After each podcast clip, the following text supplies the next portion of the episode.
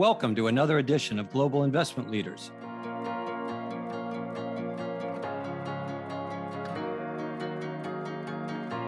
Welcome all to another edition of Global Investment Leaders. I am Chas Burkhart, your host and the CEO of Rosemont Investment Group. And I'm very pleased to be joined by Kane Brenan, the CEO of the Investment Fund for Foundations, or TIFF, as we call it. TIFF is an outsourced chief investment officer business that has been serving predominantly endowments and foundations. It's grown to roughly $8 billion under management and 65 employees, which are spread out primarily in Radnor and Boston with a few other people throughout the country. Kane, thanks for joining me today. Look forward to having this conversation with you. Chas, thanks so much for having us. Kane, you took the reins from Dick Flannery several years ago, and I'd like to know a little bit more about just your background um, and your perspective on TIFF.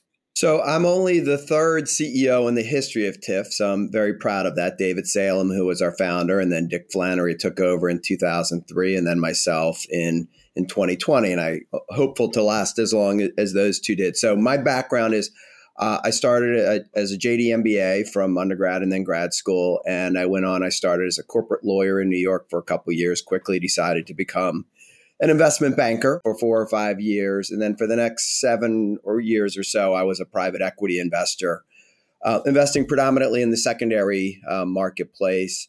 And then around 2009, 2010, my former employer Goldman um, asked myself and a few others to to basically found the OCIO group for institutions uh, at, at, Goldman. And so we did that in 2009, 2010. I ran that for about 10 years as the CEO and the co investment off, uh, co chief investment officer. Um, and then in 2020, as Goldman says, any any partner that that leaves, they call retiring. I don't think I really retired, but I left Goldman in 2020 to come be the CEO of TIFF and ecstatic with that decision. It's a it's a great firm and we have wonderful opportunities in front of us. Talk a little bit about your role functionally. You know, chief executive officer can mean a lot of different things to different firms. Are you primarily involved in strategy, kind of setting the course, new business, um, mentoring, I try to split my time pretty evenly among four things. One is I do think the CEO's you know main job is to be thinking about strategy and setting direction. So I do that probably 25% of my time. Two is spending a lot of time with the team. Uh, obviously, if you can make the whole team stronger, better, and mentoring and training people, that's probably 25% of my time. I love talking to clients. Um, and so I'm involved on the commercial side, as you say. That's roughly 25% of my time as well. And then investing, I, I, really do like investing. It's a daily scorecard, in effect. And so, as one of many competitive people here, love to get that daily scorecard. Fair enough. Well, let's now move into kind of TIFF today, because as you kind of pointed out, um, it's been through, you're the third CEO in 32 years.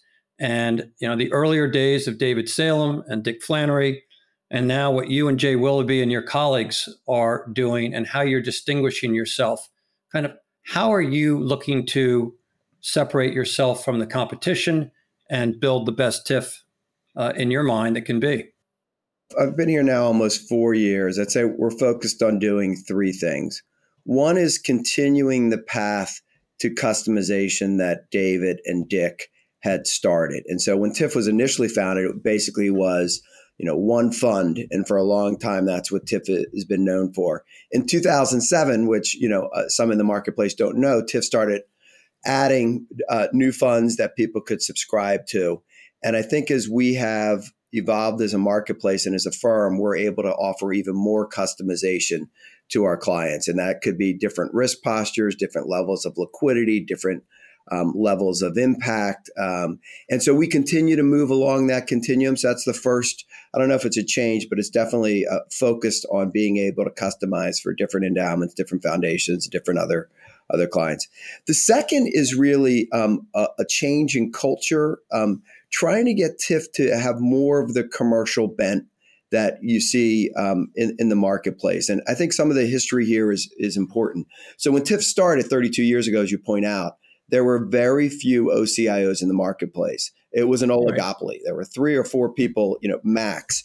And for a long time, it was a marketplace where people would seek out TIFF. You didn't have to have a salesperson. You didn't have to um, do any marketing. People, there were only a few choices, and TIFF was one of the earliest, you know, formed groups. And so people would come find us. Sometime around 2009, 2010, when places like my former employer um, and other and other firms got into OCIO, there was a proliferation of them, 90 or 100. If you look at some of the um, you know newsletters that go around chronicling the number of OCIO shops, and so that causes TIFF to have to be more zealous, more commercial, and so that's been the second change. We're trying to balance that commerciality with still delivering great investment results, and then the third thing is more of a smaller tactical thing, which is TIFF is historically provided full full wallet share services. Uh, clients come to us and give us 100% of their money by and large, and we are their OCIO, as you say. There are other clients that would like to dial into sub asset classes or sub you know parts of what we provide, whether it's private equity or hedge funds.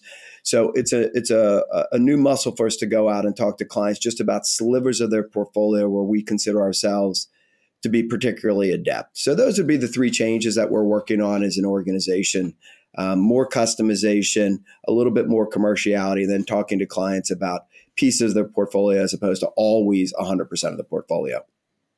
No, I think that's a very good point because, as we've discussed, I've thought of TIFF as a very capable advisory and kind of holistic provider, especially in the alternatives area. Private equity and hedge fund capability is something that you've become well known for over time, successful at, and are uh, working with clients directly just in those fields? We are. So that's kind of, I guess, leads into my next uh, point, which is really drilling a little deeper on the competition that you touched on, Kane. You've got your pure play firms like Hirtle Callan down the road, McKenna, Agility, PFM in Philadelphia, the common fund, strategic investment group. I mean, we know who they are. Those are ones of some size and and tenure. And then you've got the you might call them the bulge bracket or the kind of institutional giants like BlackRock and Mercer and State Street. Do you think of competition uh, and, and, and when you're doing um, you know you're meeting with your colleagues, you're thinking about growth and strategy and you know, for for better or worse, you need to beat people, as you say, Kane. It's not it's not a question of just you show up and and TIFF is the only horse in the race. So how do you think about winning and winning versus those the way I um, kind of segmented the competition by size and ownership, or do you think about different competitors uh, and your place in the world in different ways? Yeah, so so OCIO is it's an interesting part of the asset management landscape because a lot of things have to line up for a client to choose you. It's a little bit we use this analogy. It's a little bit like you know, in effect, a marriage where um, it, there's there's such a deep partnership among the client and the service provider that and and they all look for for some of them look for very different things, and so the the names that you mentioned we we clearly compete with as well as many others, and sometimes someone wants a really local presence or they want um, you know they want their ocio to also be their custodian or their debt provider. And so every client's looking for something different. If i were to summarize when does TIFF win? What do we think differentiates us you know versus the majority of clients? I would say it's four things. One is our team. Our team is exceptionally strong. And we have a lot of people that have been here for a long time and believe strongly in TIFF's mission to help our clients achieve great investment results. But I suspect every one of our competitors would say they also have a strong team. Hmm. Um, they would. I'm sure. I'm sure they would. The other three things that differentiate us that are more um, structural. One is our investment culture and results. And so if you look at our numbers over the last one, three, five, seven, 10, 15, 20, 30 years, we have terrific, persistent, and consistent outperformance. And a lot of that is the culture. A lot of that is the way we were founded. A lot of that is because of our client base, um, um, our, our model of seeking active returns, et cetera. So, a big differentiator gets us into a lot of finals is our investment results. Another differentiator is the fact that we have predominantly E&F client base. We don't have only endowment and foundation client base, but in this neck of investing, part of the game is getting access to terrific third party managers. And a lot of those third party managers, if they're really good, are oversubscribed. And they, like everyone else in the world, like to feel like they're doing good while doing good. And so, on the margin, they will let someone like a TIFF that has a predominantly endowment and foundation client base in more frequently than they may let some other client type in. So, that's a huge differentiator. And again, we're not 100% endowments and foundations, but predominantly. And the final thing that we talk a lot about when we're, we're talking to prospects and, and existing clients is our volunteer advisory board. TIFF, when mm-hmm. TIFF was founded 32 years ago, it was founded by Rockefeller Brothers and MacArthur and the Harvards and the Yales of the world. And those CIOs volunteered their time to help TIFF achieve incredible investment results. That still happens today. And so on our board, we have board, you can look at our website, but the Nature Conservancy and Common Spirit and UVA and Harvard, Ford Foundation, yeah. Bill and Melinda Gates Foundation. So these people um, are all industry experts and and spend their time helping us think about how we're going to deliver great investment results. So anyway, that's how we differentiate yeah. ourselves from our competitors. Our competitors also are strong and have lot, some advantages. That's where we think we excel. Well, as to your last point, I can absolutely uh, testify to that because I've been to a few of your client gatherings and actually heard some of your board speak and seen their presence. So I think that probably is a differentiator. But one, Kane, that you did not mention, which is something that you've been through recently, which is obviously near and dear to our heart, is the ownership transition from a client slash member owned firm to an employee owned firm. Something that I always wondered whether that would happen. Um, never pursued it too strongly with uh, Dick and your predecessors, but I'm very pleased to see that you have accomplished um, making this an employee owned business, which I think provides competitive ballast and um, and, and an edge um, and an alignment what do you think? What were the reasons that you did this? And, and talk a little bit about doing it. Yeah, and, and I'm sure my predecessors, you know, had thought about it. There were some files where people had considered it, you know, 10, 15, 20 years ago, and for various reasons decided, um, you know, to go in different directions. So for us on the team here, we we a couple years ago we started looking around at our competitors and also trying to think about how do we plan for the next 10, 20 years. And it did strike us that we were different than the majority of folks out there, and in some ways lacking one of the tools that our competitors had in terms of retaining and attracting personnel, which was some ability to have you know equity ownership. And so we we pursued this this change in, in structure for three reasons really. The first one was to give our our employees the opportunity to have this equity ownership and retain them and and and as we looked at new at new potential hires out there to have this tool to attract them. So that was the first reason. Second was, and I and I touched on this a little bit earlier, talking about the culture. And as someone said, you know, do you treat a house better when you own it or when you're renting it? And so trying yeah. to get that culture a little more zealous, a little more commercial, um, a little more front foot was was a second motivating factor. And the third was, um, and we may turn to this later, um, as I said, there, you know, there's 100 OCIOs now. Um, I think eh, you know most people at Harvard Business School and McKinsey would say that's too many for the size of the the market, and so at some point there'll be uh, there'll be a consolidation, and we just looked at it and said we we probably need an acquisition currency if we want to be a survivor in this marketplace.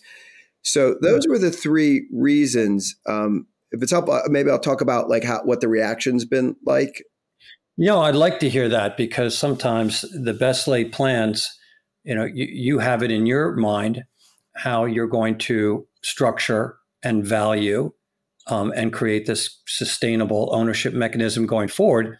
And your colleagues may feel a little differently about it. So tell me what it's like working through that so far. Yeah, and, and it was an enormously complex transaction, actually. Um, we were trying to figure out a way to, you know, respect uh, uh, TIFF's incredible history of serving nonprofits and being organized by nonprofits and add the commercial commercial elements, but Also, um, you know, stay focused on endowments and foundations is the preponderance of our client base. And so there was a lot of structure around it, but I'll give you the bottom line. So we went out to a very broad swath of our employees. N- roughly 90% of the employees that we um, offered, if that's the right word, equity to subscribe to the equity. And for us, it mm-hmm. wasn't it wasn't a grant; is people had to put in money, um, and so right. we were excited about that, you know, that hit rate, so to speak. And our clients, we we had to get client approval, so we had you know 25. When I talked about the customization, we had roughly 25 different vehicles or funds that we needed approval. It might have even been 30 and the round numbers 90 to 95 or maybe even for some of the vehicles higher than that uh, percent of clients approved the transaction so we were we were thrilled with that. And and part of it is because of why. Um, and i think this is important. Like as one as one um, person says to me so so wait i chose you because i liked your team and now you've come yeah. up with a mechanism to retain the team and make it less likely that they're going to leave. I'm thrilled with that. But the other half of the transaction, which is really unique, Chas, which is because uh, the real change of structure here was we created a shareholding structure on top of the entity. And so the money had to go somewhere that people were subscribing to the equity. And so what we agreed with our board was to give it back to our clients in the form of fee breaks. And so I think one of the reasons why we got such high approval yeah. is the client said, "Oh, you're going to be able to in, in some you know likelihood have a greater likelihood of keeping the team and i'm going to get the money that your yeah. Yeah. employees are putting in uh, back in the form of fee breaks and educational things and charitable and charitable donations this is a wonderful structure so obviously nothing's unanimous in life um, but yeah. it was it was pretty close to um, you know a very high hit rate in terms of approval from the clients well look that's a great win-win and that's a rare uh, occurrence when you can combine those two benefits. Thinking about it from the client's perspective, the member's perspective, I, I don't think they ever thought of it as a capitalizable or saleable asset. I think it was something that, you know, there there was this was the history of it. There was inertia to it. I think in some respects, maybe that's why it didn't um, happen earlier because this is kind of the way the firm had been run for so long, and and that was copacetic. But all the things that you just underscored, which obviously you're preaching to the choir, um, things that we feel create long term sustainability, generational sustainability, which is what I think you get, as you very rightly pointed out, Kane, when people buy into something versus when they're given something. They always value it more. Now, the trick is to be able to get the next generation of buyers to believe that you know, TIFF 3.0 is just as attractive 20, 30 plus years from now.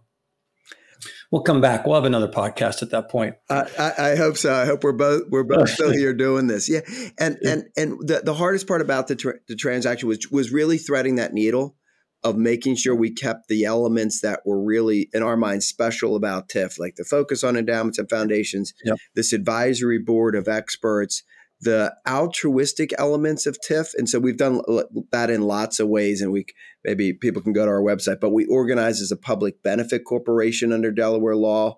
We are, um, as I said, giving a lot of the paid in capital to our clients in fee breaks and charitable donations. There's also um, a continuing stake that if TIFF does become even more commercially successful, roughly 15% of any distributions ever made on equity will go to the nonprofit community in the form of educational, um, you know, seminars or more fee breaks or more charitable donations. So, again, it was it was complex. I'm not sure we did everything, yeah. you know, perfectly, but we certainly thought about every element of the transaction a lot.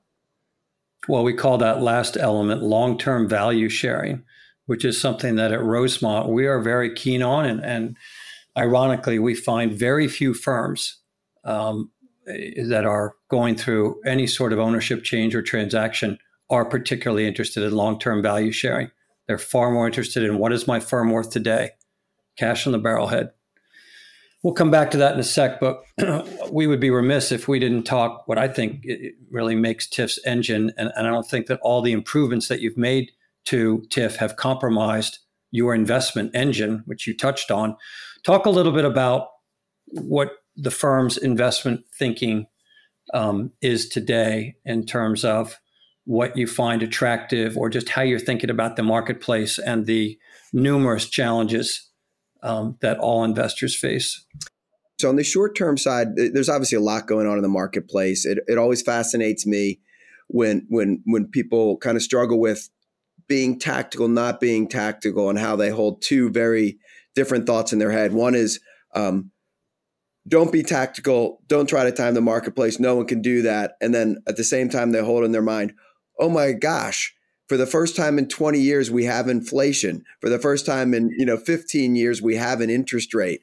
Um, everything's changing on the commodity side of the of the of the ledger. For the first time in 70 years we have you know you know in effect a, a war going on in continental europe and, and obviously now in the in the middle east as well um, and so everything needs to change and so the way we're navigating today on kind of a short to medium term basis is we're pretty flat on equities um, versus our benchmark. We think of our benchmark because it's our risk that we're taking is 65% mm-hmm. equities, 35% bonds for the vast majority of our clients. As I said earlier, we customize right. for clients, but that's the middle of the strike zone.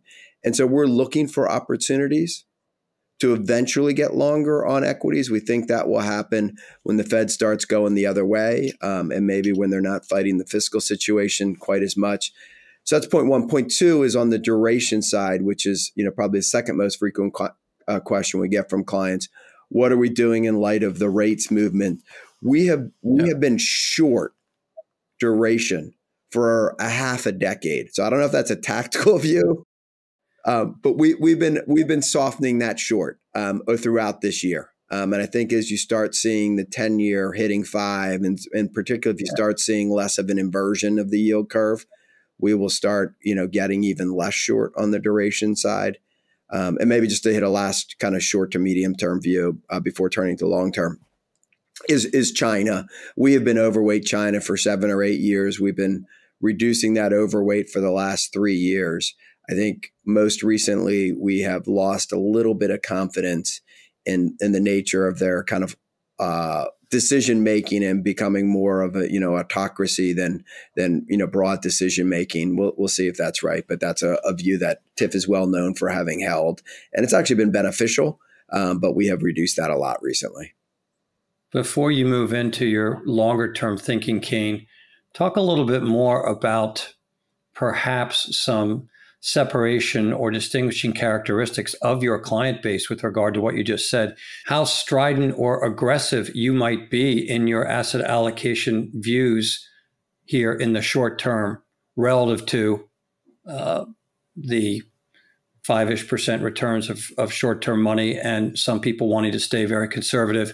Do you have to debate heavily with clients those that would like to be much more aggressive, those that would like to be far greater invested in a liquids, or do you find that you know TIFF investment thinking um, generally is appreciated and accepted for what it is by your client base? My question is really: Do you have clients that are pushing you hard around the edges of you know what they would like to do versus the way you're positioned and the way you think. Yeah, and as I said, our OCIOs it's an interesting marketplace because every relationship's slightly different. But if and so different relationships, clients have more or or or less say in kind of the day to day rhythm around a portfolio. The majority of our clients, the way we work with them is we spend a bunch of time up front thinking about if, if they have revenue, if there's some sort of you know educational institution or some community foundation or some cultural institution that have if they have revenue um, thinking about the consistency of that the consistency of their fundraising the consistency of their operational expenses um, and their risk appetite the governance they have the nature of their investment committee or board the frequency that they want to meet. And we do a lot of that work up front and we design a portfolio that hopefully over the long term is able to um, target or exceed their investment objectives. So, and then from there, most of our clients give us a lot of discretion to choose the underlying managers, to choose the current positioning, to choose right. any tactical views. But to give you like a picture, we may have clients that have 85% in equities because they have a very small spend rate and they have lots of consistent incoming revenue. And so they can take and they're comfortable with a lot of risk. And we have others that, you know, because of the nature of their operating results are 50% equities. But from there, right. they usually let us make make the decision. I would say around rates and, and what's going on today, most of our clients, and, and again, they all differ, but you know have some sort of they're, they're trying to be perpetual solve problems that are pretty persistent in the world. So they want to be around 10 20 30 40 years. They want to give kids you know scholarships 40 years from now. They want to give kids scholarships next week. And so they have a kind of perpetual horizon. Most of them are spending 4 or 5% they want that to be real so they need to get 4 or 5% plus all expenses plus inflation and so right. e- even though five's good it still isn't eight and so for, for many of them, they still need to take some level of risk. Um, and as you right. know, Chas, very, very well, you know, cash is yielding five now, um, but in six months, it might be yielding two. And so you can't, I don't think you can solve a long term investment objective with a short term instrument, although it, it's, it's important today and, and, you know, has a lot of uh, positioning in our client portfolios today. I don't think that's the long term answer, if that makes sense. It does. And that's what I would have thought. So pivot now to your longer term thinking. And, you know, when you sit around and, and uh, really strategize with your investment colleagues, what, what are the kind of the long term ramifications of what we're seeing today and or just what TIFF believes will be more attractive several years out? Yeah, probably three. Maybe we have lots of views, but maybe to distill it down to three. One is we do think equity still should be the cornerstone of people's portfolios. And it's not, you know, for any reason other than equities are monetizing the creativity and hard work of people. That's what causes equity. That's the return on equity. And that's what causes equities to go up and to the right, you know, 85% of the time. And so we think benefiting and sharing in the hard work and creativity and innovation of people around the globe is a smart way to to make money and it should always be a cornerstone. Now you can get into valuation or what times are better or worse but uh, that's view one. View two is we we still believe in active returns. And you know you this is um, there's lots of wars around whether passive or active we believe that if you can find managers that are aligned with you, oftentimes boutique managers, managers that have an investing structural edge. Um, you can make money on the active side in most asset classes. And so if you look at our portfolio, there's more active than there is passive. We have made money on hedge funds, made money surprisingly in the long only U.S. large cap space. I know that that's heresy to some, but if you if you're doing it, so that's our second view is that you you can make money on the active side, um, and then the third view is we do believe in in illiquidity. We believe that there's some things around the private equity market that have led to some structural advantages. Now the constraint on private equity is um, is how much illiquidity a particular client can bear and what are their spending needs and their operational results. But we like lots of things about the alignment of interest between general partners and their portfolio companies and limited partners, and particularly in the lower middle market, are opportunity to increase operational results, particularly in the venture capital market. The persistency um, of returns from great general partners, from you know fund to fund, is really, you know, it's it's awesome the the amount of persistency that you can find in, in these managers. So on a long term basis, uh, we continue to allocate capital. You can have lots of debates. Is leverage too expensive now? Is there too much money chasing too few deals? The last thing I'll say, Chas, is I started doing private equity in 2002, and actually was a leverage finance banker for two years before that. So called 1998, and every single year I've heard too much money chasing too few deals. So I'm certain it will be right. but 25 years later, if you missed the last 25 years in private equity, I suggest I would submit you probably re, uh, regret it. Yeah. Uh, I, I, won't disagree with that. There have certainly been um, some top quartile and better leading firms and some really what I would call consistent results, multiple funds in a row. And yet, and this will maybe take us into our final topic, Kane, the amount of money and the number of competitors that are vying for firms like yours, um, wealth management companies, alternative oriented investment companies, is staggering. It's absolutely greater than I have seen by a factor at any time in my nearly 40 year career. So, yeah, we do think a lot about what's going to happen here.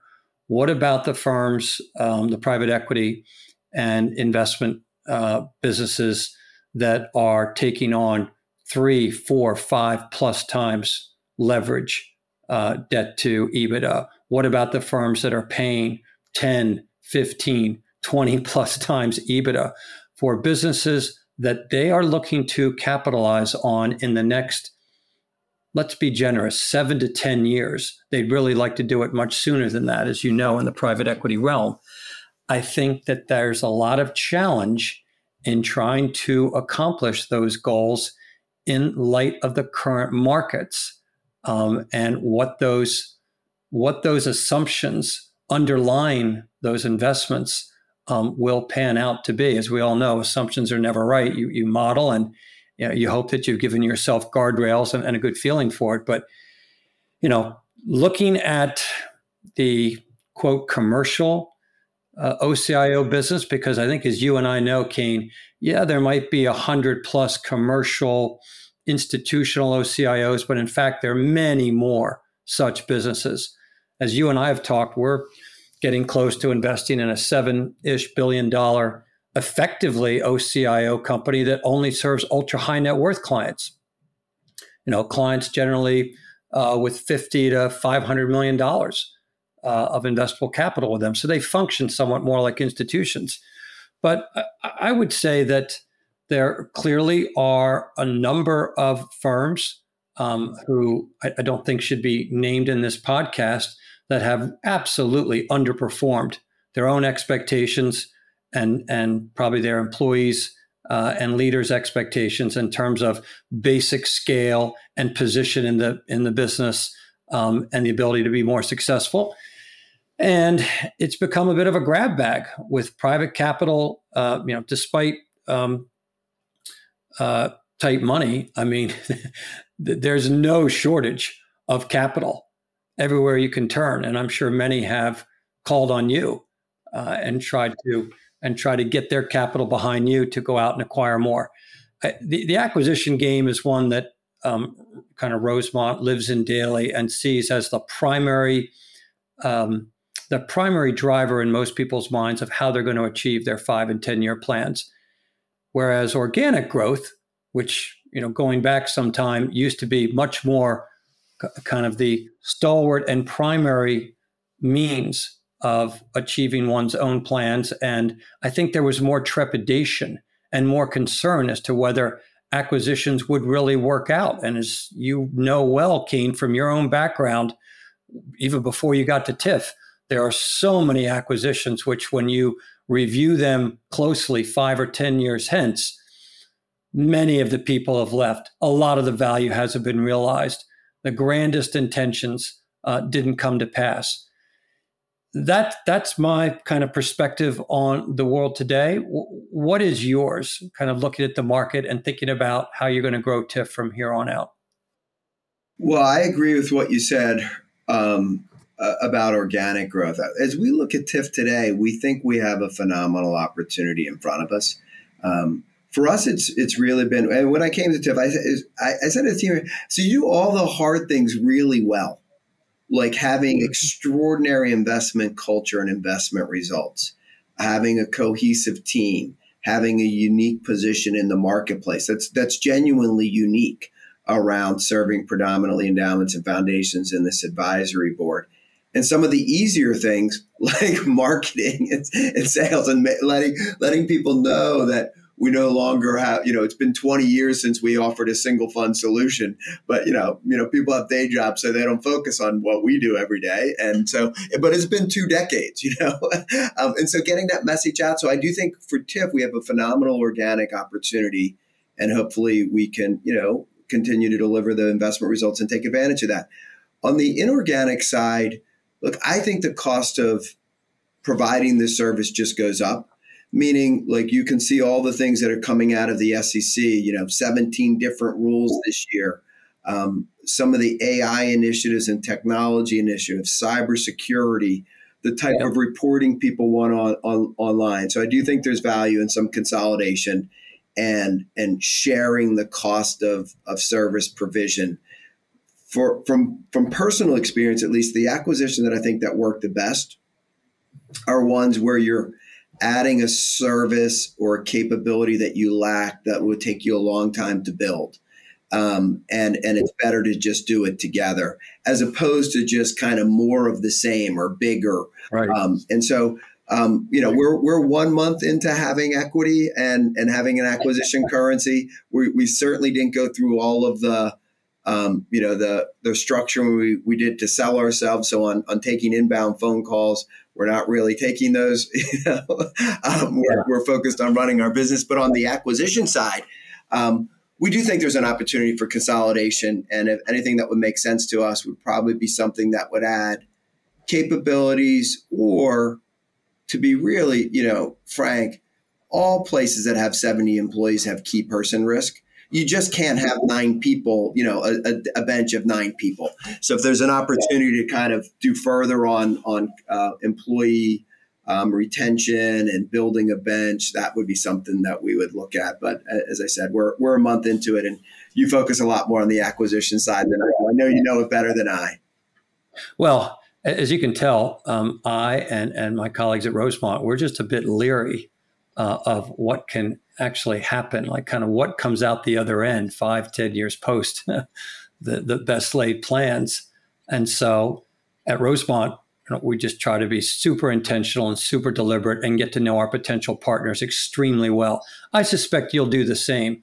I think the other thing, um, Kane, that you basically inferred, which I think is a big plus for TIFF, is that a smaller organization, which would bring complementary capability um, and or uh, service to TIFF would not, I would hope, would not be seen as quote selling out to TIFF and kind of you know handing in the keys and kind of giving up on their independent employee-owned dream. Just the contrary.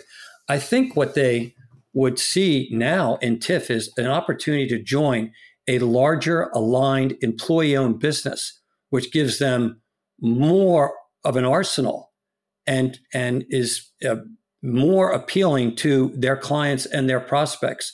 So I think the right deals are buying into something, not selling out to something.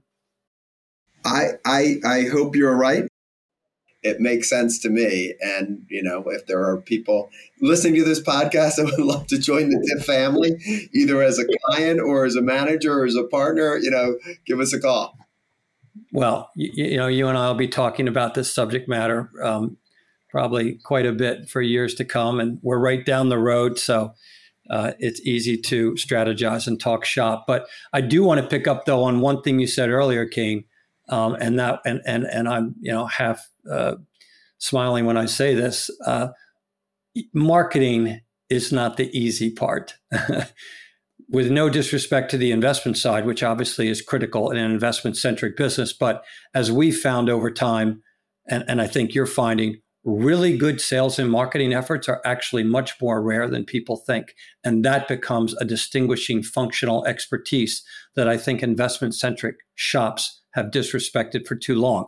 I'm not saying that you have. I'm just saying that at Rosemont, we have seen the value of folks that put uh, sales and marketing and client service in an extremely high currency in their business. And I know you do, but no, just yeah. to share the Rosemont point of view. No, you're, you're, you're spot on it. And I've always said actually the, the client facing person for OCIO is actually a very difficult position to hire for. You need someone that is a sophisticated investor or former investor who likes working with clients, thinking about the right strategic asset allocation, um, can answer any question about any market. When you have 100% of someone's money, and you know when you're when you are the OCIO and they want to ask you a question about any geography, any asset class, any current view, like um, what's going you know you better know who you know who just won the speaker of the house yesterday because if you know you better know where the 10 year is and you better know where you know the china stock markets are trading. Because any question where you have 100% of someone's money if you don't know the answer you lose a lot of credibility. You are their cio and so someone that's that good at the markets also very good EQ. As I said, these th- these relationships are kind of like a marriage, and so like understanding different there's d- different people on the investment committee often that have different views. Navigating that it really is a tough. So I I, I shouldn't have been I shouldn't have said that it's easy. Uh, you're right. You're you're absolutely right. It's a hard it's a harder position than I let on. Investing, you know, alphas equally hard. I'll leave it at that. Actually, delivering alpha is hard, uh, but you're right. Client facing is hard as well. I will not disagree with that. Well, Kane, it's been a pleasure. I'm glad that we finally got to do this and uh, look forward to seeing you soon and appreciate you coming on the podcast. Thank you, Chas. Thanks so much for having us. We really enjoyed it.